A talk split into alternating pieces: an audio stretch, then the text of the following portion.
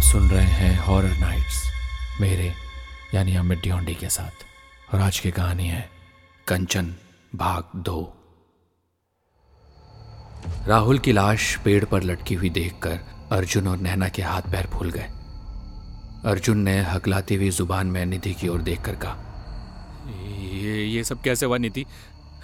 राहुल को किसने मारा?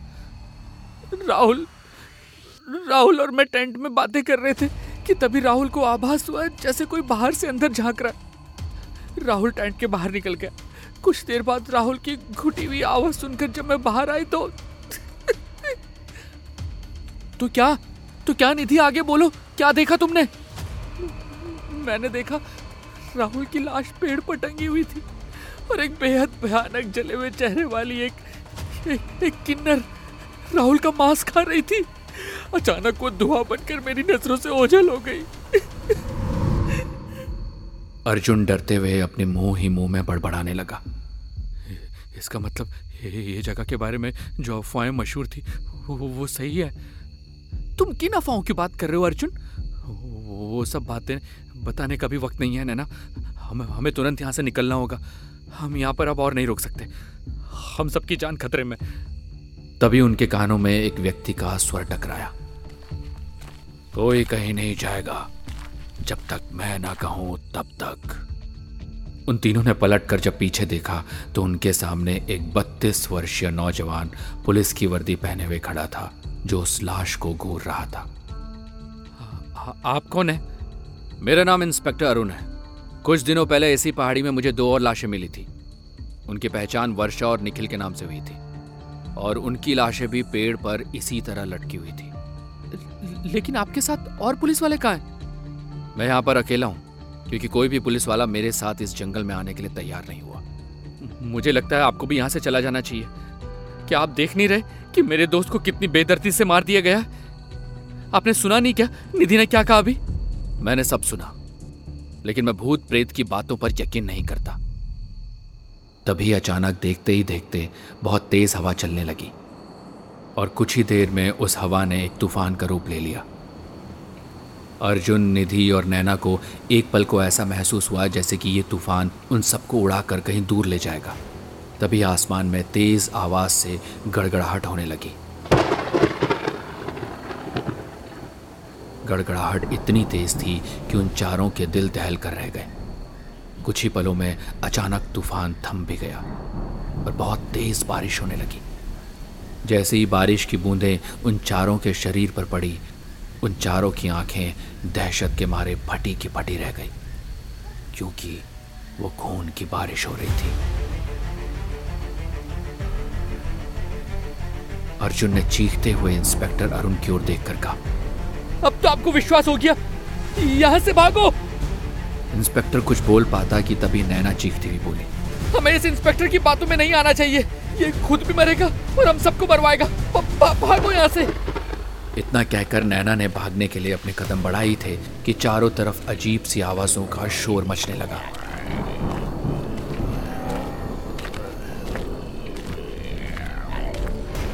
ऐसा लगता था मानो बहुत से किन्नर चीखते हुए उनकी ओर बड़े चले आ रहे थे। तभी नैना को सामने एक भयानक काला साया दिखाई दिया, जो रात के अंधेरे में बेहद भयानक लग रहा था। देखते ही देखते वो भयानक साया नैना के करीब आकर खड़ा हो गया। नैना ने देखा कि वो करीब छह फुट का किन्नर था, जिसने साड़ी पहन रखी थी और उसके मुँह पर एक लंबा सा घूंघट डला हुआ था। नैना कपकपाते हुए बोली कौन हो तुम? उस किन्नर के मुँह से एक बेहद भारी मर्दाना स्वर निकला। इतना कहकर उस किन्नर ने अपना घूंघट उठा लिया। उसका भयानक चेहरा देखकर नैना और सभी के मुँह से जोरदार चीख निकल गई। वो एक बेहद भयानक चेहरे वाला किन्नर था, जिसका चेहरा पूरी तरह से जला हुआ था। उसके लंबे लंबे बाल ज़मीन तक फैले हुए थे। उसकी आँखें बेहद बड़ी और गहरी नीली थी। नैना को ऐसा महसूस हुआ जैसे उसके पैर के नीचे की ज़मीन जम गई हो। अचानक उसने नैना की गर्दन अपने हाथ से दबोच ली। और एक ही झटके में उसकी गर्दन को धड़ से अलग कर दिया। नैना की दिल दहला देने वाली चीख उस जंगल में गूंज उठी। कुछ ही पल में उस भयानक बला ने अर्जुन और निधि के साथ भी वही किया। दोनों के दिल दहला देने वाली चीख से सारा जंगल सिहर उठा। इंस्पेक्टर अरुण फटी फटी नज़रों से उस भयानक मंजर को देखकर कपकपा कर ज़मीन पर गिर पड़ा। कंचन अपना भयानक चेहरा लेकर इंस्पेक्टर अरुण के पास आकर खड़ा हो गया। उसने इंस्पेक्टर अरुण को चीखने का मौका भी नहीं दिया और उधर सैंडी उस महल की ओर पड़े जा रहा था। वो महल के अंदर प्रवेश करने ही वाला था कि तभी पीछे से आकर किसी ने उसे पकड़ लिया। सैंडी ने देखा तो वो एक बाबा था जिसकी बेहद लंबी दाढ़ी और घनी मूछें थी। साधु चीखते हुए बोला वहाँ मत जाओ बेटा! कौन है आप? मैं कौन हूँ वो छोड़ो लेकिन वहाँ मत जाओ बेटा। तभी सैंडी के कानों में उसके सारे दोस्तों की दिल दहला देने वाली चीखें सुनाई दी। सैंडी बुरी तरह से घबराते हुए बोला ये, ये ये क्या हो रहा है? ये तो मेरे दोस्तों की आवाज़ है। इतना बोलकर सैंडी चीख की दिशा की ओर भागा मगर साधु ने बिजली की रफ्तार से सैंडी को पकड़ लिया और डरते हुए बोला ए, इस वक्त इस वक्त अगर तुम वहाँ जाओगे तो तुम्हारा भी अंजाम वही होगा जो तुम्हारे दोस्तों का हुआ है। तभी उन दोनों के कानों में सैकड़ों किन्नरों की भयानक आवाज़ें गूंज उठी। उन आवाजों को सुनकर साधु कपकपाती हुई आवाज़ में बोला ये तो कंचन कंचन की आवाज़ है। कंचन? हाँ कंचन के बारे में मैंने पहले कई कहानियाँ सुनी है। ये, ये, ये वही कंचन है क्या? साधु ने सैंडी को जो बताया उसे सुनकर सैंडी के रोंगटे खड़े हो गए। साधु ने सैंडी को बताया कि वो कहानियाँ झूठी नहीं है। बहुत सालों पहले ये इलाका राजा प्रीतम के राज्य में आता था। कहते हैं कि उस जमाने में कंचन नाम का एक बड़ा ही सुंदर किन्नर रहता था, जो राजा प्रीतम का बेहद वफादार था। वो राजा के महल में राज्य की गुप्त सूचनाएँ पहुँचाने का काम भी किया करता था। राजा प्रीतम ने उसकी वफादारी से प्रभावित होकर उस दौर में इस पहाड़ी का नाम उसी के नाम पर रख दिया था, कंचन। राजा प्रीतम की पत्नी बेहद सुंदर थी। उसने अपनी पत्नी की देखरेख के लिए भी कंचन किन्नर को रखा हुआ था। राजा प्रीतम की पत्नी दिल ही दिल में कंचन को पसंद करने लगी और कंचन भी राजा प्रीतम की पत्नी को पसंद करने लगा। क्योंकि कोई नहीं जानता था कि कंचन का असली नाम कंचन नहीं, बल्कि कमल था और वो कोई असली किन्नर नहीं था। भुखमरी और बेरोजगारी ने उसे किन्नर का वेश लेने पर मजबूर कर दिया था। मगर राजा प्रीतम की पत्नी को देखकर कमल का दिल डगमगा गया। कुछ ही वक्त के बाद राजा प्रीतम की पत्नी भी इस राज को जान गई कि कंचन कोई किन्नर नहीं, बल्कि एक मर्द था। कमल शक्ल और सूरत में बहुत सुंदर था। उसका शरीर बेहद आकर्षक था और एक दिन राजा प्रीतम अचानक जब अपनी पत्नी के कमरे में पहुँचा तो उसने कंचन और अपनी पत्नी को आपत्तिजनक अवस्था में पाया। ये देखकर राजा गुस्से से आग बबूला हो गया। उसने रात के वक्त कंचन को इसी जंगल में लाकर ज़िंदा जला दिया। मगर वो काली अमावस की रात थी। कंचन मरकर भी यहाँ से नहीं गया। उसकी आत्मा आज भी इस इलाके में भटकती है। वो जब भी किसी लड़के और लड़की को साथ में देखता है तो वो उनका प्यार पूरा होने से पहले ही उन्हें बेदर्दी से मार देता है। साधु की बात सुनकर सैंडी कुछ सोचता हुआ साधु की ओर देखकर बोला लेकिन इस महल के अंदर जाने से आपने मुझे क्यों रोका? है? सैंडी की बात का साधु ने, कोई जवाब नहीं दिया। लेकिन सैंडी को पता नहीं क्यों ऐसा लगा, जैसे कि वो साधु उससे कोई बात छुपा रहा है। कुछ देर के लिए सैंडी गहरी सोच में पड़ गया। सैंडी साधु को बहुत गौर से देखने लगा। सैंडी ने देखा, वो साधु अभी भी महल को हसरत भरी निगाहों से देखे जा रहा था। सैंडी उस साधु की वेशभूषा को बहुत गौर से देखने लगा। उसने देखा कि उसकी दाढ़ी और मूछें ज़रूर पड़ी हुई थी, मगर उसने साधु जैसे कपड़े बिल्कुल नहीं पहने हुए थे। सैंडी ने जब उसके कपड़ों को बहुत गौर से देखा तो सैंडी को वो कपड़े बहुत पुराने दौर के मालूम हुए। सैंडी साधु से बोला आप मुझे साधु तो नहीं लगते? और आपने कंचन के इतिहास के बारे में इतनी गहराई से कैसे बताया? आप आप ज़रूर राजवंश घराने से है है ना? है ना? सैंडी ने यह बात बोली ही थी कि तभी उस साधु की आँखें किसी बिजली के बल्ब की तरह चमकने लगी। ये देखकर सैंडी के डर से रोंगटे खड़े हो गए और वो बिजली की रफ्तार से एक फुट पीछे हटकर घबराता हुआ बोला कौन हो तुम? इतने वर्षों में कोई मुझे पहचान नहीं पाया। तुम ज़रूर सच्चे इंसान हो। मैं हूँ राजा प्रीतम सिंह। अचानक उस व्यक्ति का वेश बदलकर एक राजा में परिवर्तित हो गया। ये देखकर सैंडी की आँखें हैरत से फटी की फटी रह गई।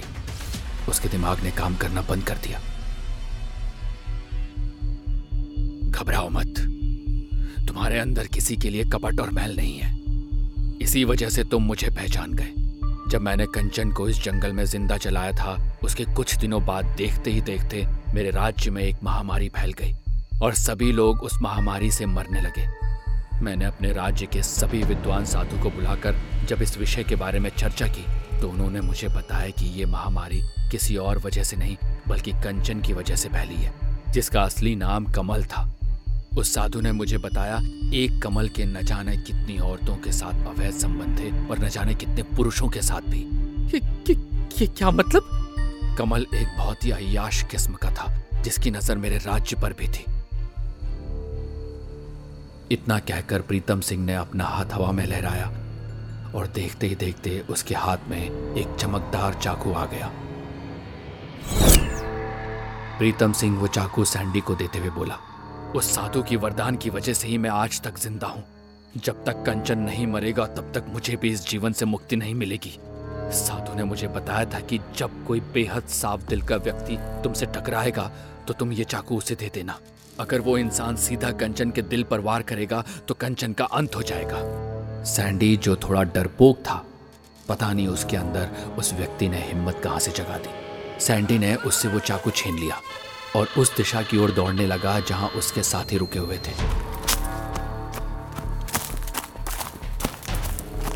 कुछ ही पलों में सैंडी वहाँ पहुँच गया। मगर सामने का नज़ारा देखकर उसके खून में डर की लहर दौड़ गई। उसने देखा उसके दोस्तों की लाशें पेड़ पर लटकी हुई थी। उनमें से एक पुलिस वाले की लाश भी थी। तभी उसके पीछे एक भयानक स्वर टकराया। सैंडी ने जैसी पलट कर देखा तो सामने एक छह फुट का बेहद भयानक दिखने वाला किन्नर उसके सामने खड़ा हुआ था और उसे गुस्से से देख रहा था। सैंडी की सांस हलक में अटक कर रह गई। सैंडी को डरा हुआ देखकर वो किन्नर हंसता हुआ बोला,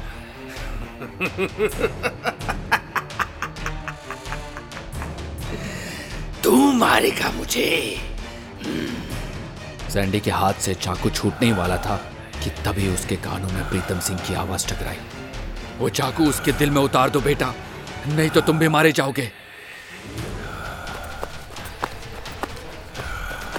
अचानक वो किन्नर सैंडी की ओर बेहद फुर्ती से आगे बढ़ा कि तभी सैंडी ने अपनी पूरी ताकत लगाकर वो चाकू उसके सीने में उतार दिया। सीने में चाकू घुसते ही कंचन की हलक से एक जोरदार चीख निकली। देखते ही देखते पूरे जंगल में किन्नरों की आवाज़ गूंजने लगी। और कुछ ही पलों में कंचन राख के ढेर में बदल गई।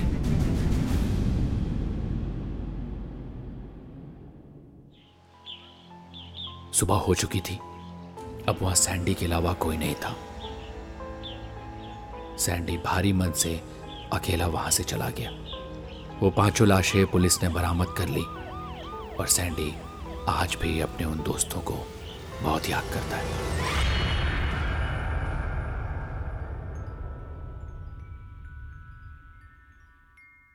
ऐसे ही इंटरेस्टिंग पॉडकास्ट और ऑडियो स्टोरीज के लिए सुनते रहिए ऑडियो पिटारा ऑडियो पिटारा सुनना ज़रूरी है।